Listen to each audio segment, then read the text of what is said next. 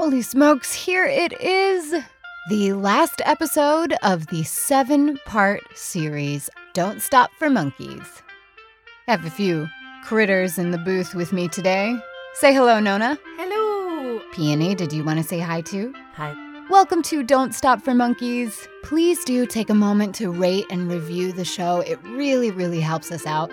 If you are listening with younger audience members, you may want to check out don'tstopformonkeys.weebly.com to look at the illustrations, read along, or check out the vocabulary words.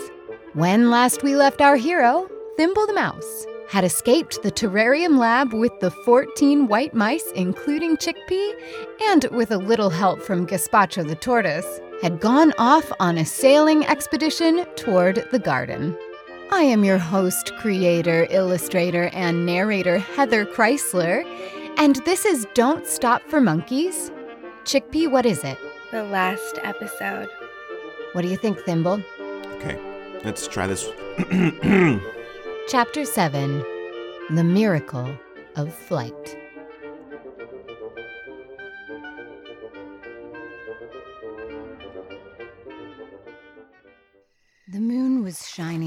Brightly, and pinprick stars speckled the evening sky when they reached the end of the ditch and pulled their rafts onto shore.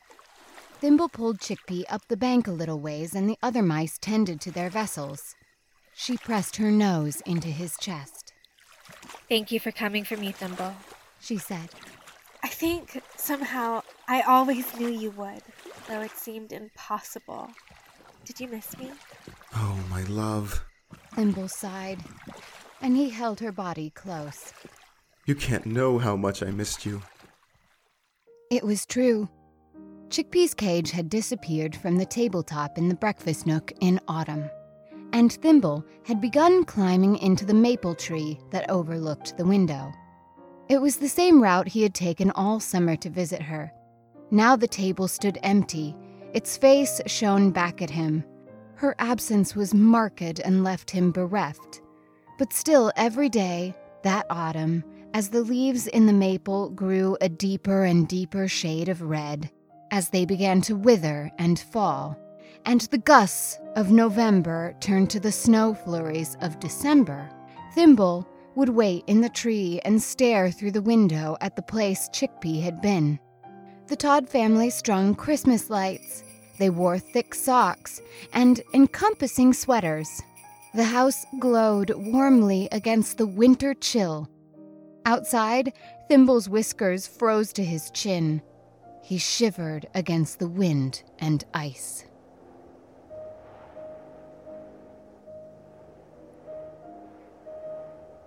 Ladle grew increasingly concerned for his brother. Each night, when Thimble would return to the feather strewn den they had built under the stone down the path from the pond, Ladle would try to get him to eat. Their winter stores were plenty. There was no need to conserve food, but still, Ladle could only get Thimble to take a few seeds before he would fall heavily to sleep. Ladle held his brother through those long winter nights. Sometimes Thimble would cry. Sometimes he just laid like the dead. Ladle rocked him like a pup and told him everything would eventually be well, that it would be summer soon, and he would be happier then. Soon, even winter began to ebb.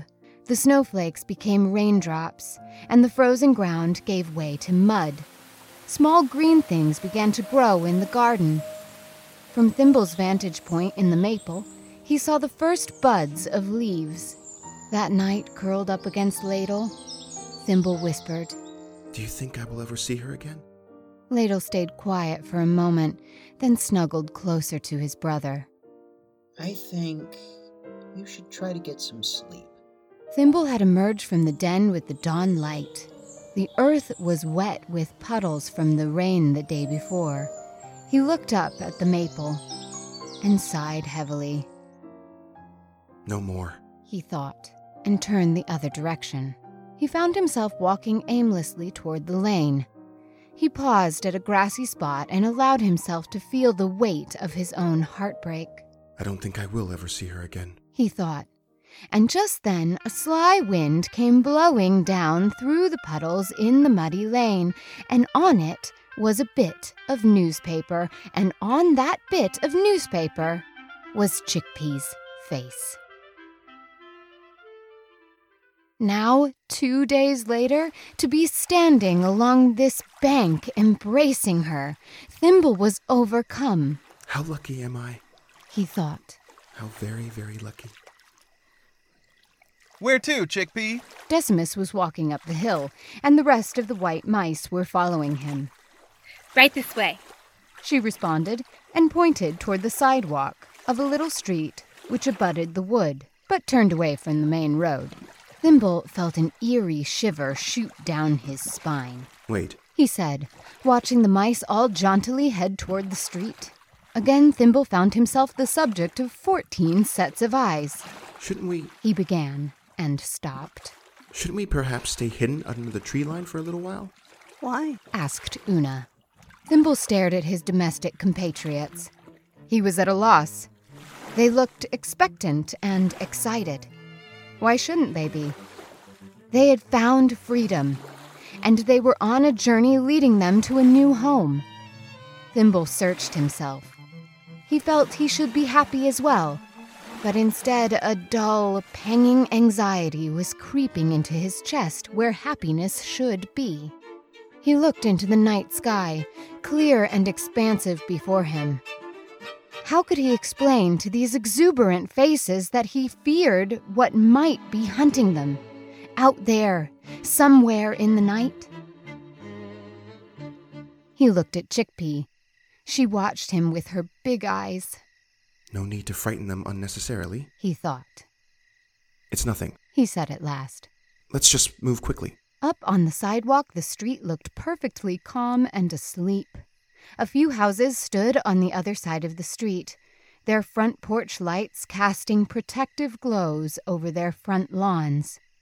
A street lamp emitted a beam of light, creating a yellow circular glow across the pavement. Everything looked placid and in its place, save for an orange barricade that flashed a warning for any motorists who happened by. Decimus smirked, looking at the flashing orange words. I think I know what that's about. What does it say? Thimble whispered to Chickpea at his side. It says, Don't stop for monkeys. Up toward the front of the party of mice, Thimble could hear Nona making plans. We can find a hollow tree trunk, clear out as much space as possible for storing food. We don't need to go hungry in winter if we prepare properly. What about fruits? Octavia whined. We won't be able to keep fruits in winter. And I do so love something sweet. We might try to dry some. Nona said, and she screwed up her face in an effort to think more efficiently. We would need a very hot day. Thimble stopped dead. He stood on the pads of his feet. His heart thrummed so loudly in his ears that all other noise went distant and far away. Even Chickpea's voice next to him seemed quiet. Thimble, what's wrong? The fourteen white mice all stopped walking and looked at him, concerned. Thimble? You're frightening me. said Chickpea. In the pool of light from the street lamp up ahead, and only for the briefest of moments, Thimble had seen its shadow. It flew in silence, but he had been able to make out the wings, the great knife like talons protruding from its toes. The blood in Thimble's veins was replaced by ice water. The cold flowed through him. He stood very still, Thimble, please. whispered Chickpea. Finally, Thimble said a word. And that word was. Run. The fifteen mice bolted toward the shelter of the trees. Thimble, though the smallest, took the lead. Thimble was, after all, wild, and those who are wild know when to flee and know the importance of rapidity. He led the mice down through the wood. He leapt over twigs and branches. He ducked under ferns and toadstools. He galloped. His hind legs springing him forward, his front paws clutching clumps of damp earth. Thimble glanced back. Chickpea was directly behind him, and the others were coming up fast. The muddy ground was speckling their white fur. Their eyes bulged. Nona and Treze raced side by side. Decimus moved powerfully. Septimus weaved in and out as though he couldn't decide where he should be. Come on, Thimble cried. keep running! Above them, the owl poised itself for an attack. It dove. The crash of its talons hitting the earth next to the mice was deafening. They were sprayed with a wave of mud. Ah! Una, who had been nearest, screamed as her body was propelled up into the air by the force of the impact. The owl's wings flapped, causing gusts of wind to hit the running mice, and it flew again silently into the trees. What's it doing? Shrieked Octavia. It's getting a better advantage. Nona cried. It's going to dive again. Keep running! Yelled Thimble, and he doubled his efforts. Ah! The owl dove. This time it did not miss. It sailed downward toward the front of the party, and its talons found their target as they laced themselves around Thimble. For a flash, everything was black, and Thimble felt the hot sensation of the owl's skin ensconcing him. But in that instance, Chickpea's arms were around his waist, and she yanked him free. Together, Chickpea and Thimble went rolling through the mud, and the owl flew upwards again. Thimble lay panting in the mud. Chickpea was above him, and he felt her paws rifling frantically through his fur. Are you alright? She was crying. Are you alright? Yes, Thimble said, coming to and taking her paw. come on, come on. We have to keep running. Through the woods they went. The fifteen mice were nearly blind with terror and mud. Their bodies were exhausted, but still they ran. Above them, the owl readied itself. Thimble could feel a shiver of impending doom tingling through the fur on the back of his neck. We're not going to make it. Una screamed. Chickpea was sobbing. Her eyes were blurring with tears. Her hind right paw hit a pebble and sent her flying. She stumbled to her feet and put her paws across her eyes. She trembled and tried in vain to make herself as small as possible.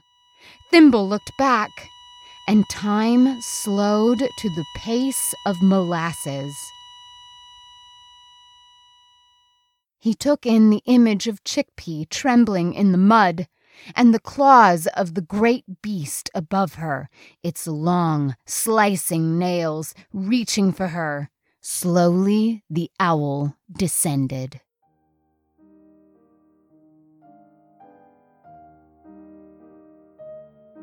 No! Thimble screamed and turned back, willing himself to be fast enough to save her. Thimble found time had slowed for himself as well. He saw his paws raise slowly in front of him as he ran. He could see he wasn't going to get there in time. Chickpea crouched. She pulled her arms in tight around her. Tears were spilling over her nose and hitting the mud below, Please, no. thought Thimble. No, no, no, no. In an instant, from the side and from above, two sets of powerful feet came swinging toward the owl. They made contact with the beast's breast, and the owl went tumbling out of the sky and away from Chickpea. It hit the earth and rolled in a mass of confused feathers. It twisted its head and beat its wings, and when it had its bearings enough to fly away, it did so.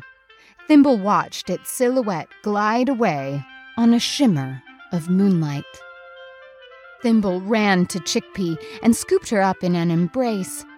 The rest of the mice stopped, and all about them was a cackling laughter.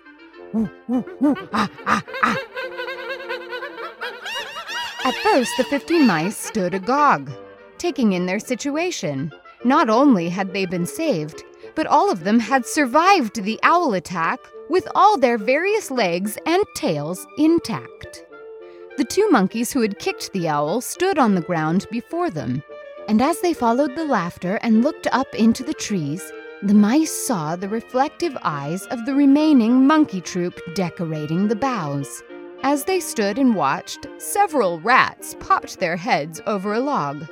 An aggravated chinchilla waddled out from under a fern, and an apricot lop hopped out from behind a tree. Peony! Thimble exclaimed. Hello, Mouse. She said, I'm happy to see you made it out. However, did you manage to free all those monkeys anyway? asked Thimble. Oh, She stroked one of her long ears with a cavalier swish. I just chewed a hole in the netting at the bottom of their enclosure and asked them to come down.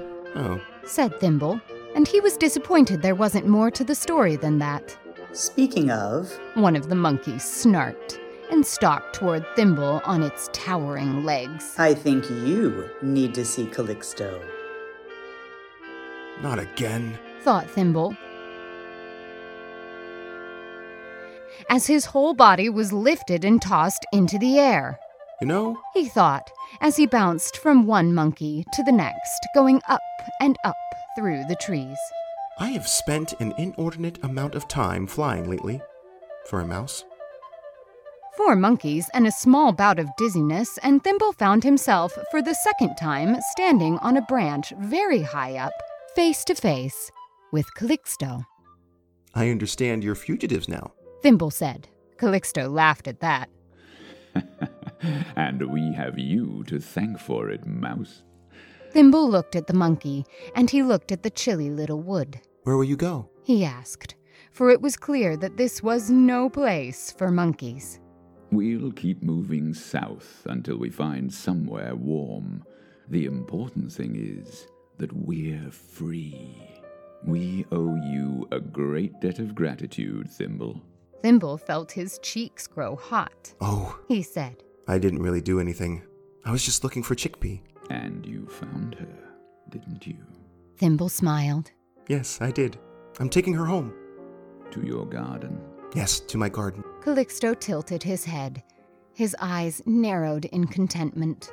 In the next instant, the monkey was flabbergasted, for Thimble had thrown his arms about Calixto's neck and nuzzled his nose into the primate's fur. I hope you find your warm place. He said. I will miss you, my friend. Thimble. Calixto's voice was melodious and deep. I am lucky to have met you. On a branch nearby, there was a rustling of feathers, and Thimble turned to see a big blue and yellow macaw preening himself under his wing. Pardon me. Called Thimble. Forgive me for bothering you, but I was once told by a parakeet named Peter to remember that I had many friends with wings. Thimble was a magnificent sight, looping down to the ground atop the majestic blue and yellow bird. They landed gracefully before the fourteen white mice, and Thimble slid elegantly to the ground. He gestured toward the parrot's back, and the macaw gave a deep bow toward the mice. We shall be traveling the final leg of our journey by sky. Thimble announced with the air of a conductor. Thimble watched the woods below them grow small as they soared into the air. To the eastern horizon, an early light was glowing. The sun would be rising soon. The morning wind rushed through his whiskers, and Chickpea tightened her grip around his waist. This way.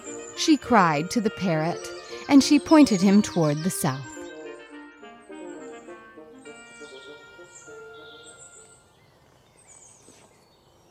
Ladle sat by the pond in the dawn light.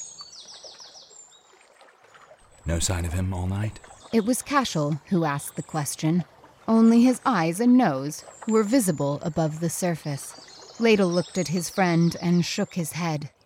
Yesterday, after he had finally pulled himself away from the morning glories, Ladle had tried to go about his business, but it was very little use. He quickly found that everywhere he turned in the garden, he saw his brother.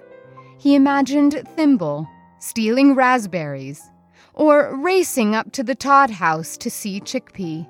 He saw Thimble climbing sunflowers and he saw him waiting, melancholic, in the maple tree.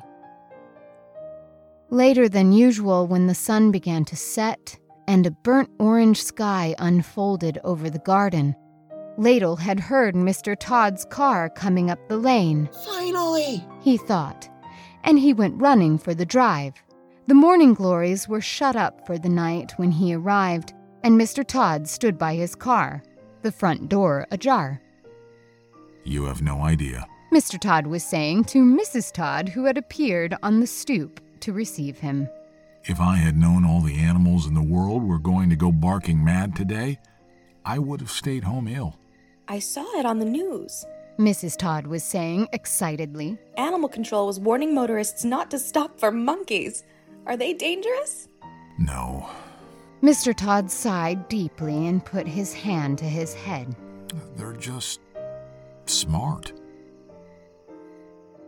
Ladle was most disappointed that Thimble and Chickpea did not appear from the vehicle.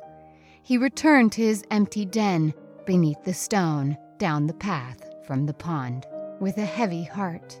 He tried to eat, but found himself uncharacteristically unable to stomach much food.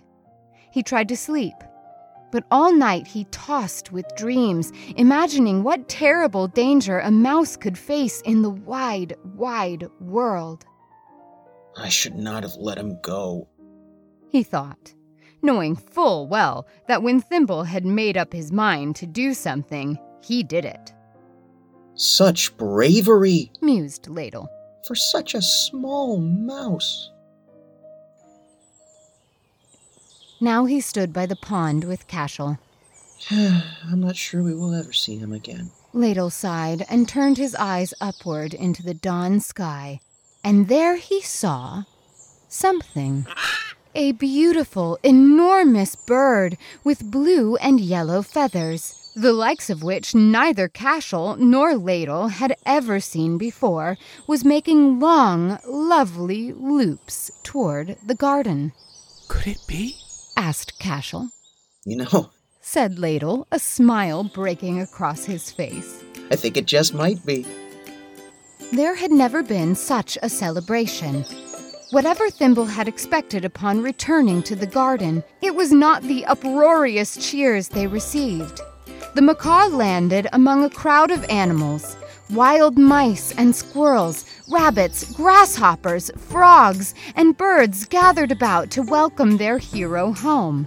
They had gasped with joy when not only Chickpea disembarked, but 13 new white mice as well. Thimble was lifted onto shoulders and paraded around the pond. While Ladle had worried about the whereabouts of his brother all day before, the story of Thimble's expedition had been circulated far and wide. It began with a sparrow sitting on the windowsill outside Peter's cage. She had a habit of stopping to ask how her parakeet friend was faring, and had found him all a twitter with gossip. Later in the day, the sparrow spoke to a rabbit who sat enraptured while the sparrow explained the story of the missing white mouse and the wild mouse who was off to save her. The rabbit had spoken to a frog, who added to the story by boasting about the frog company's contribution to Thimble's adventure. The frog related Thimble's flight through the Todd house and his stowaway mission in Mr. Todd's car to a squirrel who had happened to stop by the pond to check her reflection. Soon, every animal in the garden knew of Thimble's brave rescue and anxiously awaited his return. A paw clapped Thimble on the back, and he swung about to find himself face to face with Garlic. He was wearing his monocle, and it made his right eye appear much larger than his left. Good to see you back. Garlic, cried Thimble. Did you learn to read in the White Place? Is that where you were? asked Garlic. Of course. I never knew its proper name, but yes. When I was a kid, they taught me to read there, but my eyes, you see, they got all blurry as I grew older. I couldn't see the cards anymore, and Mr. Todd brought me back here. I suppose he thought I couldn't be taught, and I've been here ever since. But you can still read, said Thimble. Yes. Garlic laughed loudly. I just need my monocle. Chickpea scampered up to Thimble's side. Are you happy? Thimble asked her, and her laugh came like jangling bells. Oh, yes. Thimble kissed her and whispered in her ear. Welcome home.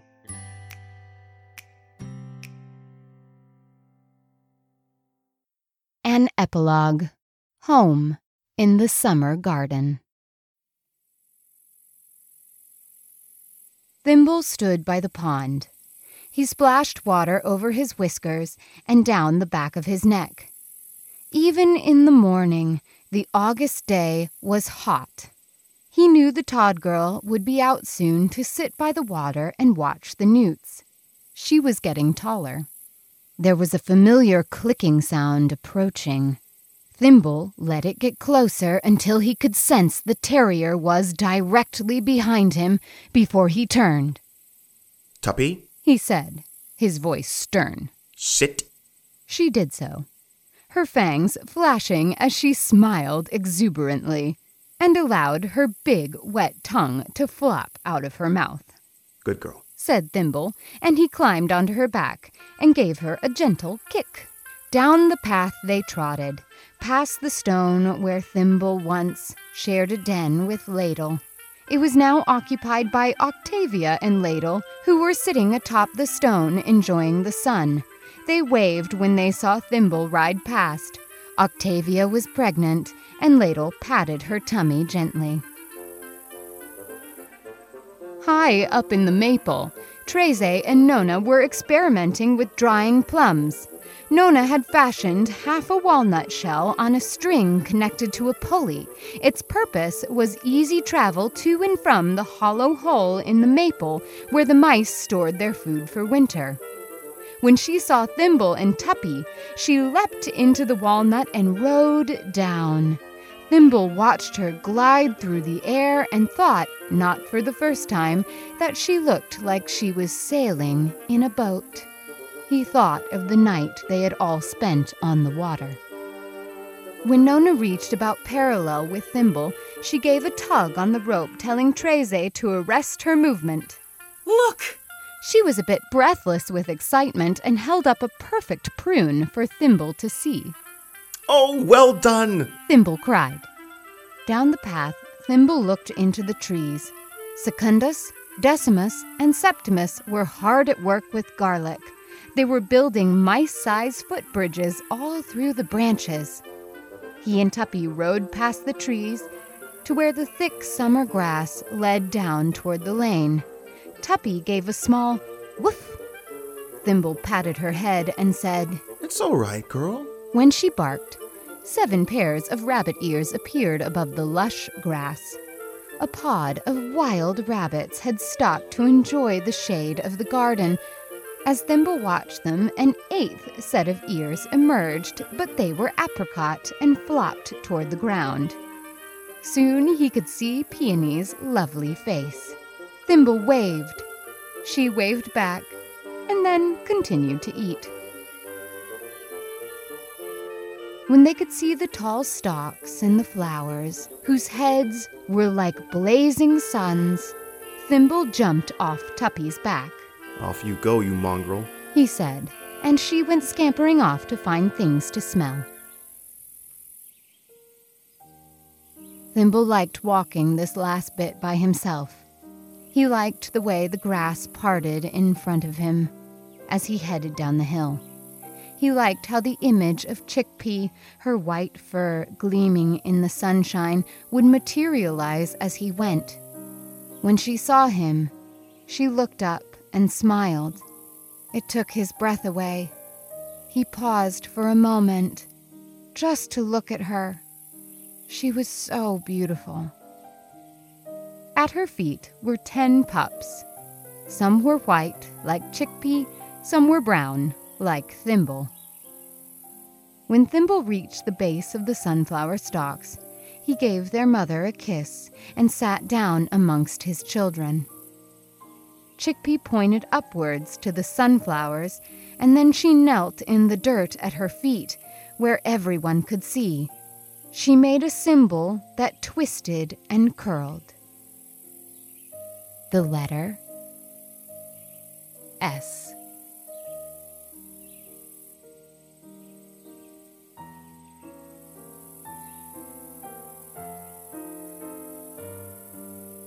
The